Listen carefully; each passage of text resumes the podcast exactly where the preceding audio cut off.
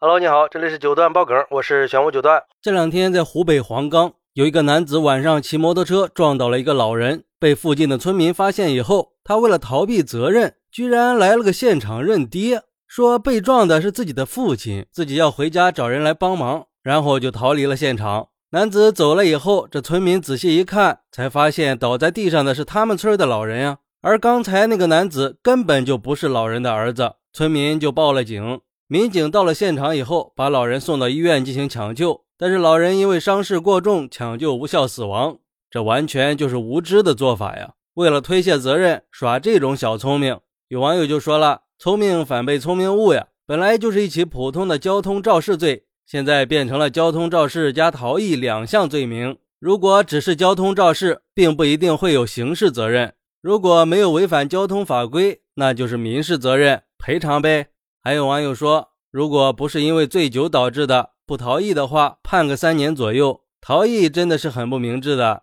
应该在第一时间看看对方的受伤情况，打个120。耍这种小聪明，自认为自己做的天衣无缝，实际上是自己挖了个坑把自己给埋了呀。也有网友说，这个人可能是摩托车没有手续，或者说怕挨打，不过既然这爹都认了，你不应该给人家守孝去吗？还有一个律师朋友说，因重大事故致人重伤、死亡，或者使公司财产遭受重大损失的，属于交通肇事罪，处3年以下有期徒刑或者拘役；但是肇事以后逃逸或者有其他特别恶劣情节的，处3年以上7年以下有期徒刑；而因逃逸致人死亡的，处7年以上有期徒刑。也就是说，他这一逃，直接把他的罪责上升了一个量级，起步就是7年。这个律师还提醒，在发生交通肇事以后，肇事者是不是及时的把受害者送到医院，会直接影响到肇事者的责任承担和量刑。特别是在发生受害人死亡的时候，肇事逃逸的后果就只会加重肇事者的量刑。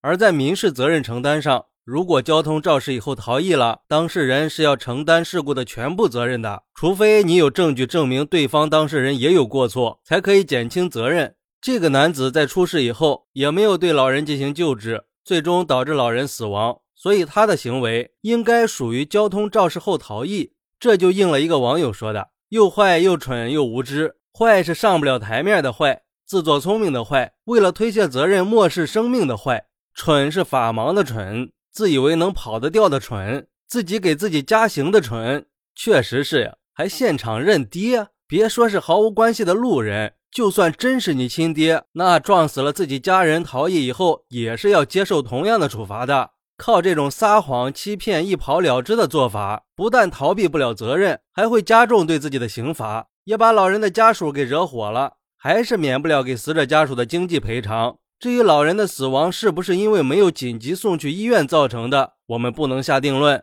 但是这个男子的做法确实是耽误了救治的时间。最明智的做法应该是在第一时间最大程度的弥补自己的错误，这种耍小聪明逃避的做法只会让事情的性质发生变化，也把自己推向了更加不能挽回和弥补的境地，太不值得了。一定要相信天网恢恢，疏而不漏，做了错误过失的事情就要勇敢的去承担责任，任何时候都不要抱侥幸心理，更不能去以身试法。好，那你是怎么看待这个事儿的呢？快来评论区分享一下吧，我在评论区等你，拜拜。